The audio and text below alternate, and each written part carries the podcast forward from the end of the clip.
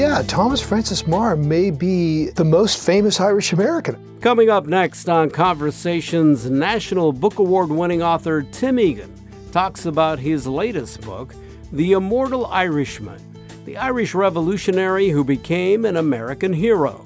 He sees his destiny, which he's always looking for. He wants to make a dent in history. He sees his destiny as to help the Irish become full, dignified human beings. Tim Egan on the life and times of Thomas Meagher, the Irish migration to America, and how this fascinating story has a timely connection to the immigration debate in the U.S. today. And next time you hear a candidate say these Mexicans, they're rapists, they're murderers, just substitute Mexicans for Irish, and you would have the very same speeches that people gave in the 1840s and the 1850s about Thomas Meagher and his people. I'm Enrique Cerna, and this is Conversations. Tim Egan, good to have you here. Great to be with you, Enrique. Well, you're Irish American, but uh, I, I, find it interesting that you were unaware of this immortal Irishman, Thomas Meagher. True? Yeah, Thomas Francis Meagher may be um, the most famous Irish American. I mean, this guy had his was part of every single epoch of Irish American history, and going back to the famine, going back to banishment to Australia, going back to immigration, going back to fighting the Know Nothings, going to the Civil War, going to the settling of the West. All these things that figure in this first big wave of ethnic history in America, this guy is at the center of it. And I knew nothing about him. How did you find out? In the capital of Montana, in Helena, on the Capitol grounds, is this giant equestrian statue of this gentleman with his sword in the air, and written at the base of this are these most defiant words defiant against the British Empire. And I'm like, what the hell is this thing doing, you know, defying the Brits in the middle of the Montana capital? And so I'm walking with the Montana governor, then Governor Brian Schweitzer, some years ago, and I said, who the hell is this? And he says, You call yourself an Irish American and you don't know who Thomas Francis Meagher is. And that sort of, you know, stuck in the back of my mind. And, you know, as authors do, you sort of let these things grow and you cogitate on them. And, and I started to look into his history and I thought, holy cow, this guy, what, what, a, what a story. I mean, uh, I've seen some of the early reviews on this book and people say, you just, if this was fiction, you just wouldn't believe it. He's lived so many lives in his short period of time. Very short period of time. Yeah, died and, at the age of 43. Right. And this was a guy, let's, let's talk about his history. Um, because it really coincides with a lot of the history of Ireland and right. also the Irish coming to America. Um, but take me back, and, and he he was a pretty stubborn guy. Right, he really was, and very eloquent too. He was at a time when most Irish were poor, when most Irish did not own the, their own land, when most Irish could not vote, when most Irish were often hungry, when most Irish were ill educated. He was none of that. He was a nobleman's son, Prince of, they called him the Prince of Waterford. He had everything, although he was Catholic, and Catholicism still was not granted full rights. You could not sit in Parliament, you could not vote uh, if you were Irish Catholic, which is what 80% of the people were. Um, but you know, he's he could have had this path of of genteel aristocracy if he Ireland was then part of Great Britain. He went to this great school, but he comes back to Ireland and, and starts his adult life in 1843 on the eve of the greatest catastrophe ever to sit, hit Ireland. That is the Great Famine. And there's been a lot of new scholarship on this, Enrique, a lot of new stuff that's come out now that show that it was actually more like extermination, which is what the British called it, the policy of extermination. We would call it genocide. A million Irish died in four years' time. That's one in eight of the population died. They fell to these roadsides with their teeth stained green from chewing on dandelions. Mothers were found in these hovels still holding their children, both of them dead. They would show up at these poorhouses and just uh, contact, contract a, a disease there and die there. And the British looked at it as a way to cull this surplus population. They were their families were too big. They were families of and eight. they hated the Irish. Absolutely. I mean, I mean it goes back that. 800 years. Right. They considered them subhuman. They were a mongrel race. They were drunks. They were, you know, Catholics. They were this. Celt, they were Celts. They were Catholics. They were everything the Brits weren't.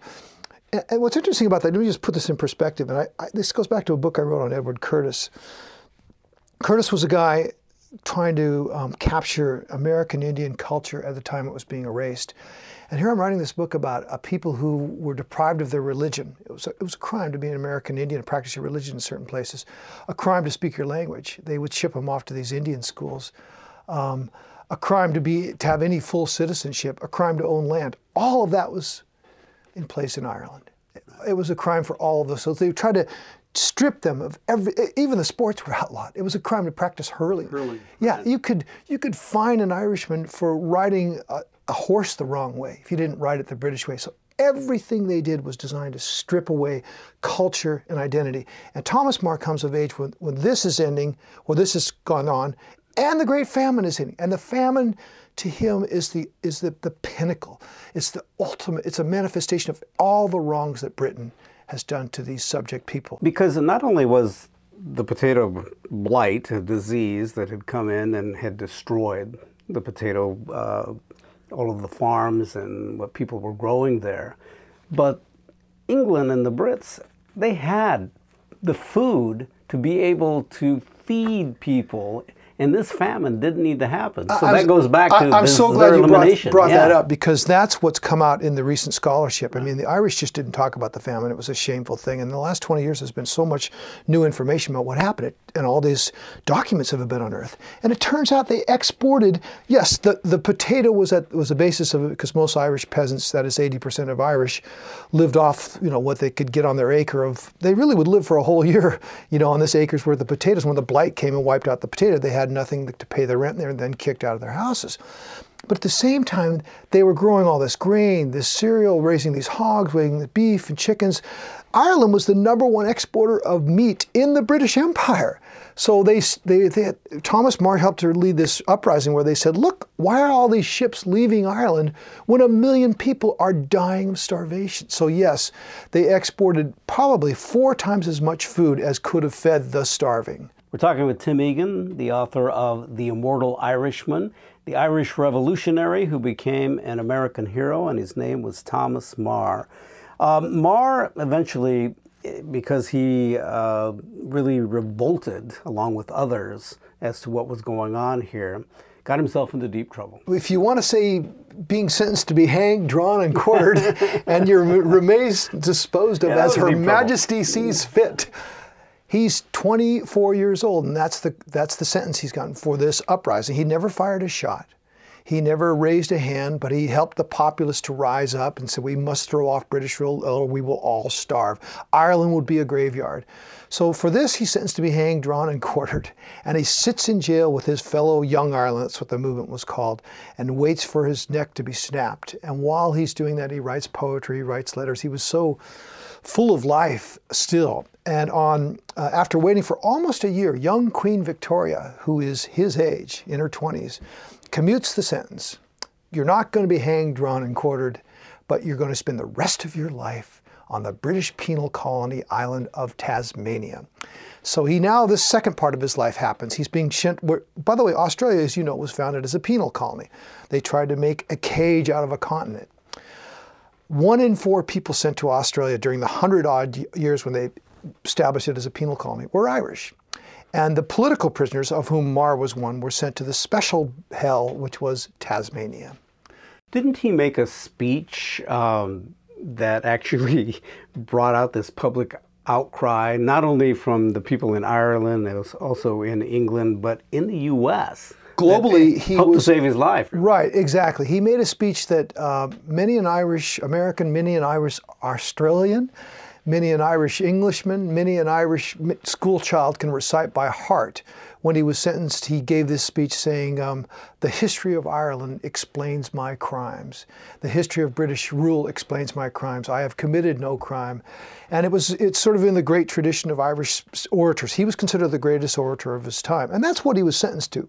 They thought by banishing him then to Tasmania, we would never hear of Thomas Francis Meagher again. He was gone. He was at the edge of the world. I mean, Enrique, this is 14,000 miles from Ireland in the in the Victorian age, and it's it's the other end of the world. So he's there. He has, in being shipped there, he made a commitment that he wouldn't try to escape or do Right. anything. But he does. Right. it's this really weird Victorian code of honor. They would let him not be in a prison and have a little farm in the island on the island of Tasmania, along with the other political prisoners, if he would agree by his code never to escape.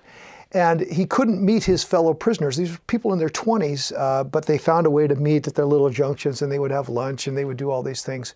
He eventually marries a girl there too. Um, you know, again, this is a man in his 20s who's trying to craft a life far, far, far from home. He feels so lonely. And he, this is the most brilliant orator of his day and he has no one to talk to.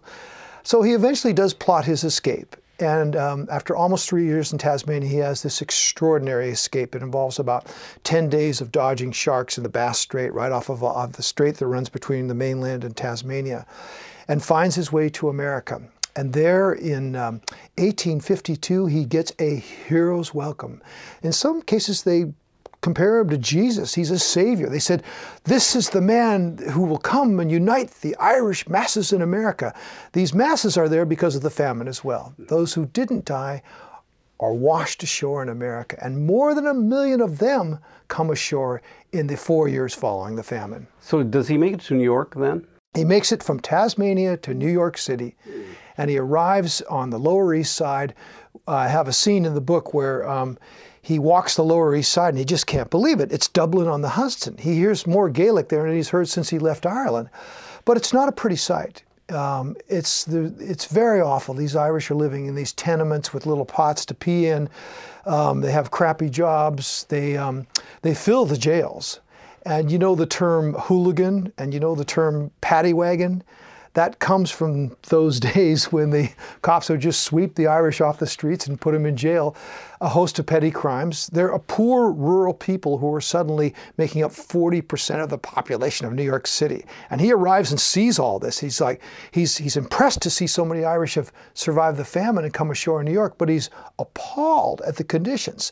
They're just living in total misery and poverty. And he said, why would they leave beautiful Ireland for this? I mean, you have families of four living in 100 square foot tenements.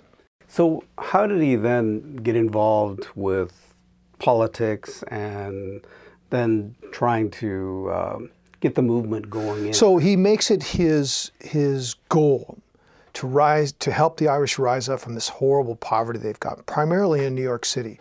And in short time, he becomes the most prominent of all the exiles, the Irish exiles in Ireland. He gives speeches to full houses. He packs, you know, 10,000 people in and gives a speech, and the New York Times runs it up as a huge story. Um, he starts a newspaper and becomes an important, important voice there. There are these Thomas Meagher clubs that pop over all over America. There's a polka in his honor.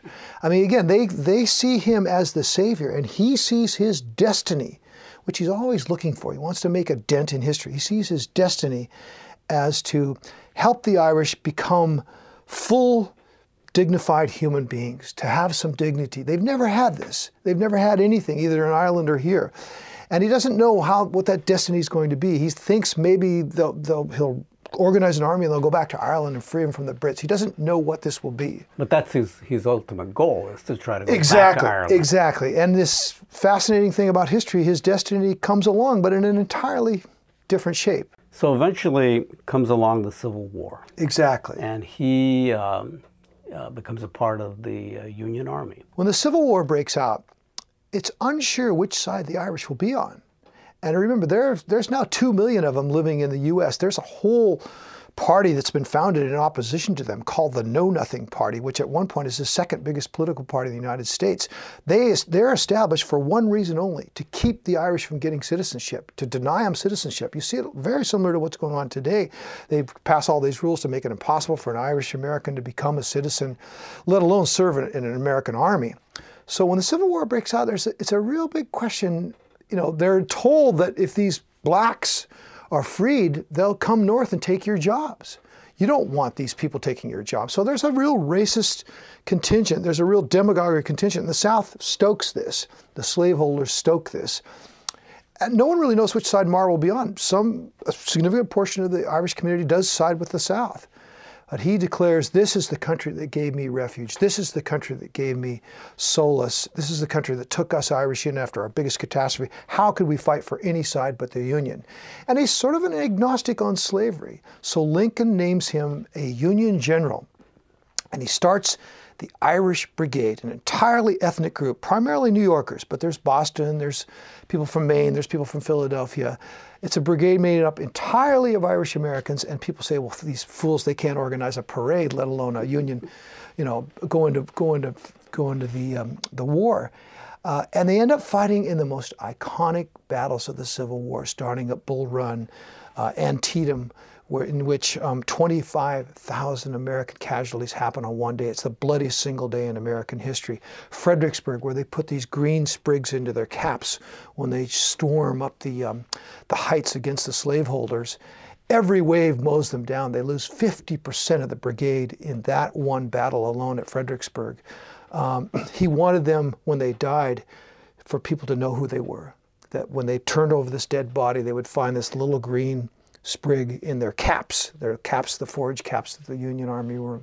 So they they go into battle. They prove themselves terrific warriors. In fact, uh, General Lee says, "I never saw people fight on the Union side." This is General Lee, the Southern General, Robert E. Lee says, "I never saw. We were there were only one brigade we were really afraid of. It was the Irish. They fought like maniacs, but the, the toll was horrible, just absolutely horrible."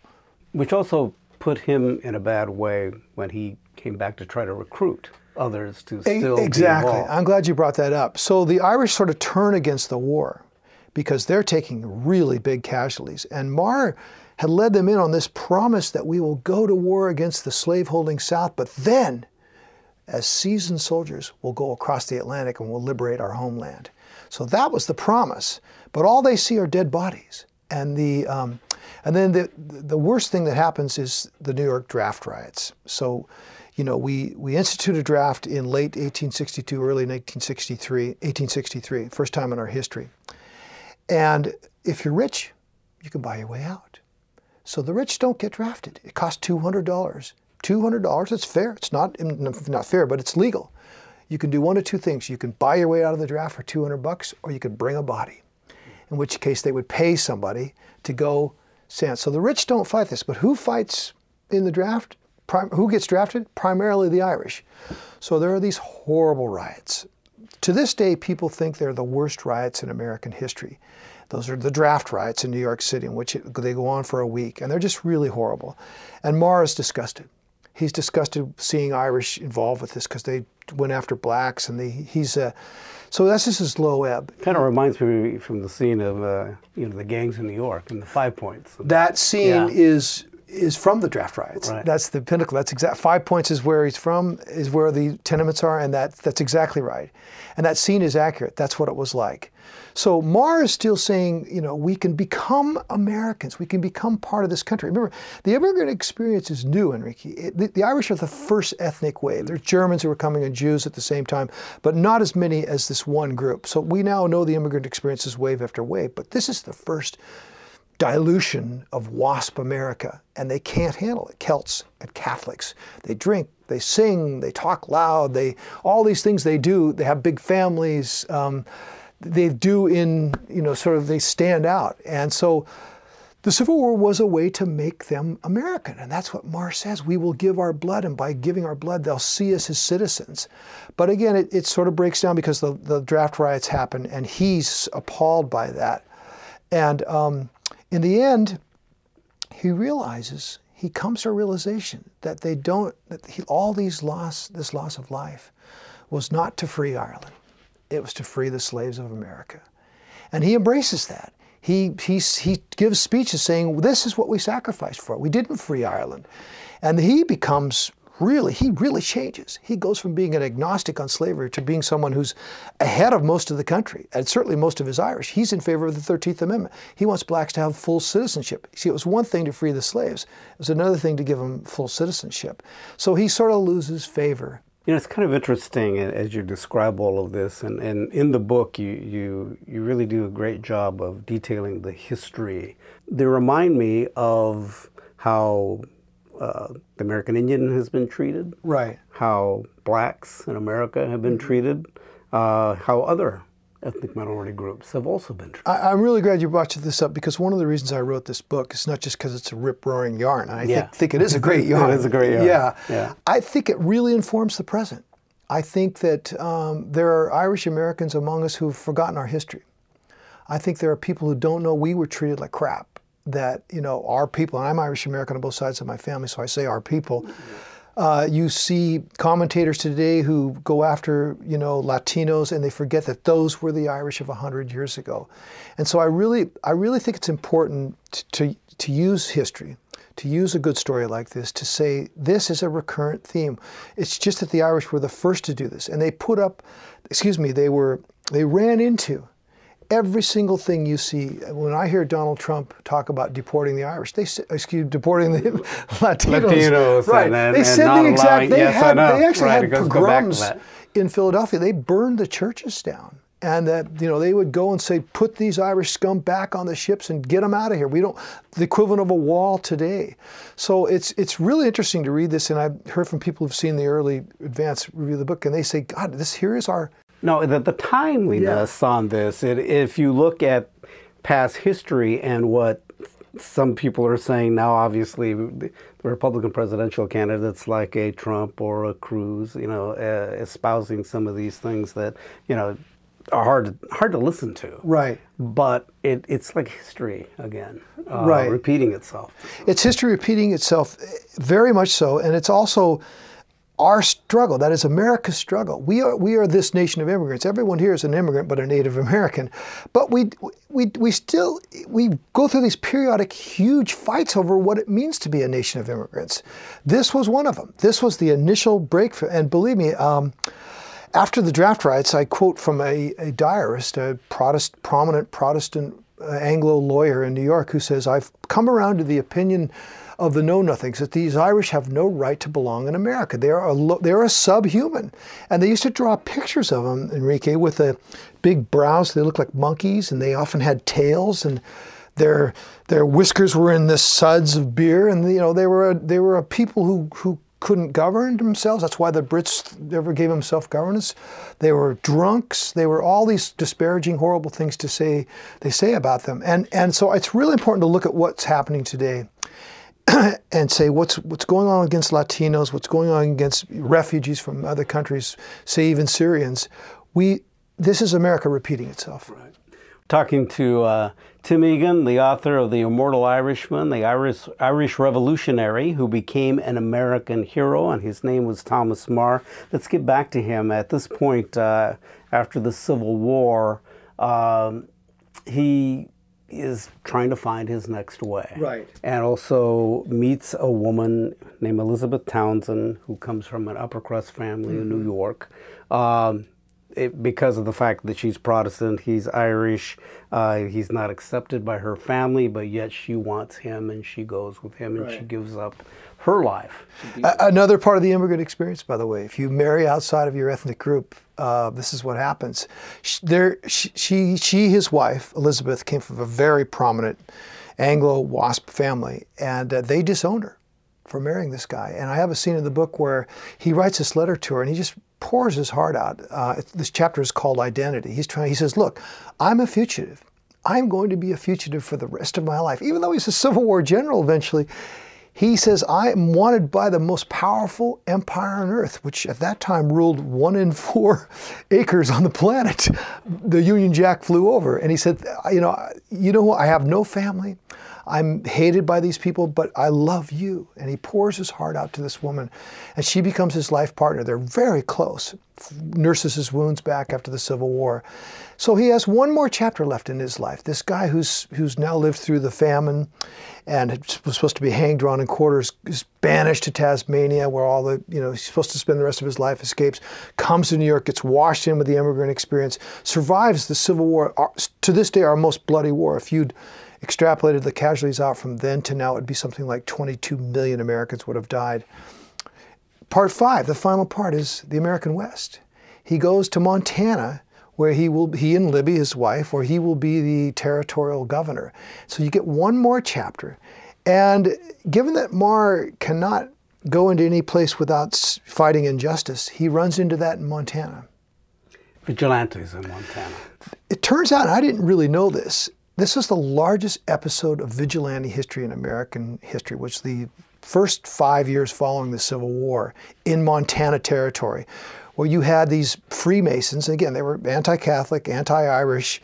um, and they just hang, they just summarily executed. They would pluck people, their political uh, enemies, people they were accused. There was a Latino gentleman who they strung from a tree and burned him alive. And while he was burning, they came and poked his dead body. Um, was appalled by this. He goes to Montana. He sees a, he sees this horrible lawlessness that this little cabal of right-thinking citizens are running the territory in absolute violation of the American Constitution. People are strung up without a trial, without so much as being told what they're being strung up for. Um, and here's a guy who's was nearly strung up himself, so he has sympathy, and he also so he tries to bring law to this lawless, you know, this lawless part of the United States. He has one big fight left in him. At the same time, there's this idea to make Montana into something called New Ireland that you know, if you can get these wretched masses of immigrants out of these cities, and I can't stress enough how awful the tenements were. I mean, was, they were really horrible. Disease and pestilence and crime and really no opportunity. And Meagher sees in the wide open West a chance for the Irish masses to start fresh. So he urges them to come to Montana. As it turns out, my great grandfather was one of those who came to Montana, who came to so New that's Ireland. how the Egan's came That's how we came into Wow. Butte, Butte, Montana. So I think they may have been, even been involved with uh, raising the money for the statue. yeah. So so he he's doing two things. He's trying to establish New Ireland in the territory, and he runs up against the vigilantes. So he runs up against the vigilantes, and eventually, you know, he's he's having a hard time, Right. and he um, his wife is not with him, although he's hoping to bring her out. Um, and then one night, um, he goes out on this boat, and he mysteriously falls overboard, Right. and everybody says, "Well, it." it Probably it might have been a suicide, or it was an accident. Tell me about this. Or they this say, really kind of or they say because he was Irish, he was probably drunk. You know, they they apply the, the stereotype that they always do.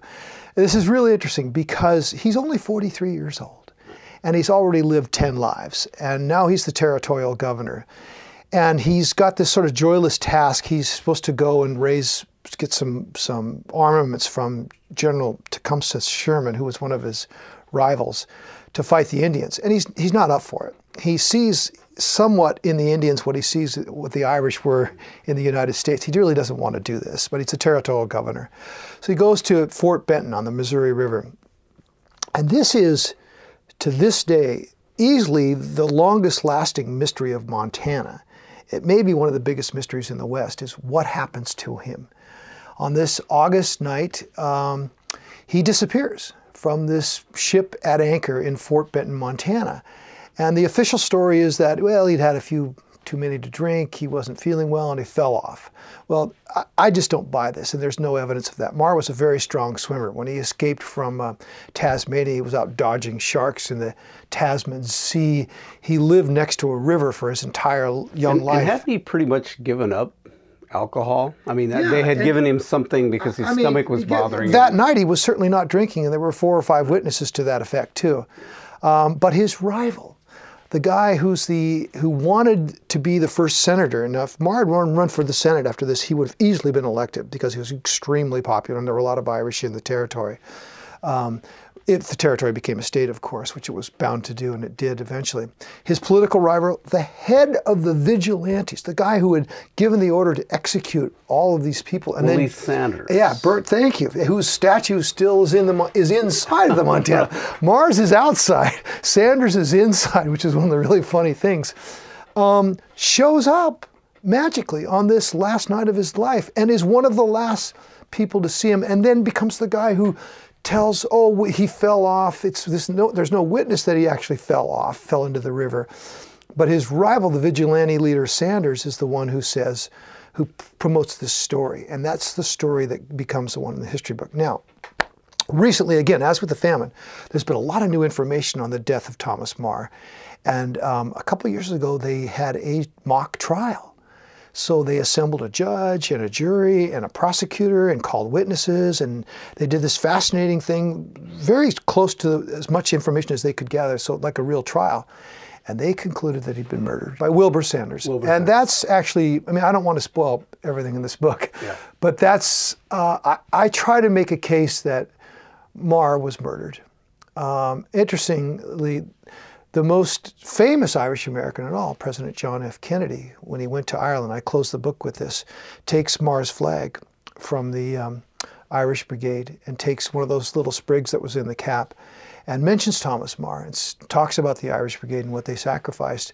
Kennedy was then assassinated a few years, um, he was only a few years older than Meagher. Uh, he was our youngest president, our first Irish American president. The second was Barack Obama, whose family is Irish on his mother's side. So it's a it's it's interesting to wonder what would have happened had this life been not been cut short. Uh, but he affected so many people. I say, without him, I say that there are free people in Australia which won its freedom from its penal colony, in part because of Meagher's writings. He, these guys were writing subversive tracts to try to get rid of this, of bringing convicts to Australia. Because of him, there are free people in Australia. In part because of him, there are free blacks because of all the blood they shed and all the battles they were in. Uh, and certainly in part because of him, there's finally a free Ireland. I mean, this is the 100th anniversary of the 1916 Easter Rising, which eventually led to Ireland's freedom. And um, when those rebels took to the barricades, they summoned the words of Thomas Francis Meagher. And when President Kennedy made his trip to Ireland and gave a speech, he quoted the words Thomas Meagher. He did. And he said, um, you know, the, the Irish story, as most people will recognize, is, is mostly misery, broken by occasional periods of joy.